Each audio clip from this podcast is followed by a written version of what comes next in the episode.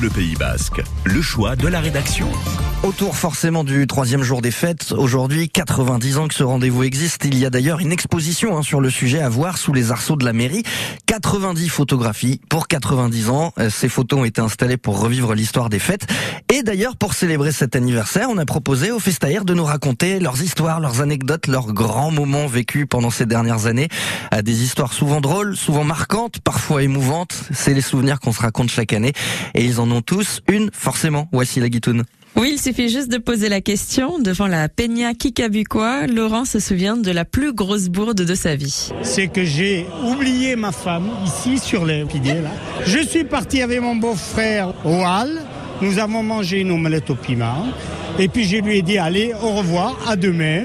Et ma femme m'attendait ici à toute la nuit. Voilà. Après 51 ans de mariage, euh, quand même, ça fait drôle. Vous voyez, elle est basque, c'est une Salagoïti quand même. Hein. C'est pas une Dupont. Hein. Je peux vous assurer que j'ai eu quelques journées où j'ai baissé la tête. Allez, direction les Halles de Bayonne maintenant. Martine, rencontrée devant un bar, un verre à la main, se souvient très bien d'une date. Le 14 juillet 1967, c'était les fêtes de Bayonne. J'allais accoucher pour la naissance de mon fils. Donc euh, on est arrivé en 4L. On a voulu traverser le pont Saint-Esprit et on a un ami à mon mari qui s'est assis sur le capot de la voiture et qui nous a fait tout traverser Bayonne pour pouvoir aller à la clinique. C'était extraordinaire. On continue notre petit tour et c'est Vincent qui s'y colle. Sortez du restaurant et on arrive, qu'est-ce qu'on voit?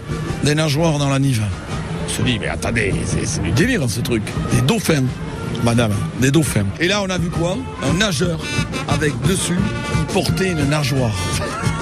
Juste à côté de Vincent, c'est Dominique qui se souvient d'une anecdote qui l'a particulièrement marqué. J'étais factrice, je faisais la rue Paneco, j'avais un caddie et je rentrais au fond des couloirs pour distribuer dans les boîtes à lettres et quand je suis ressortie, les festaires, ils avaient mis mon caddie sur le triporteur de la ville et je vois le triporteur partir avec mon caddie.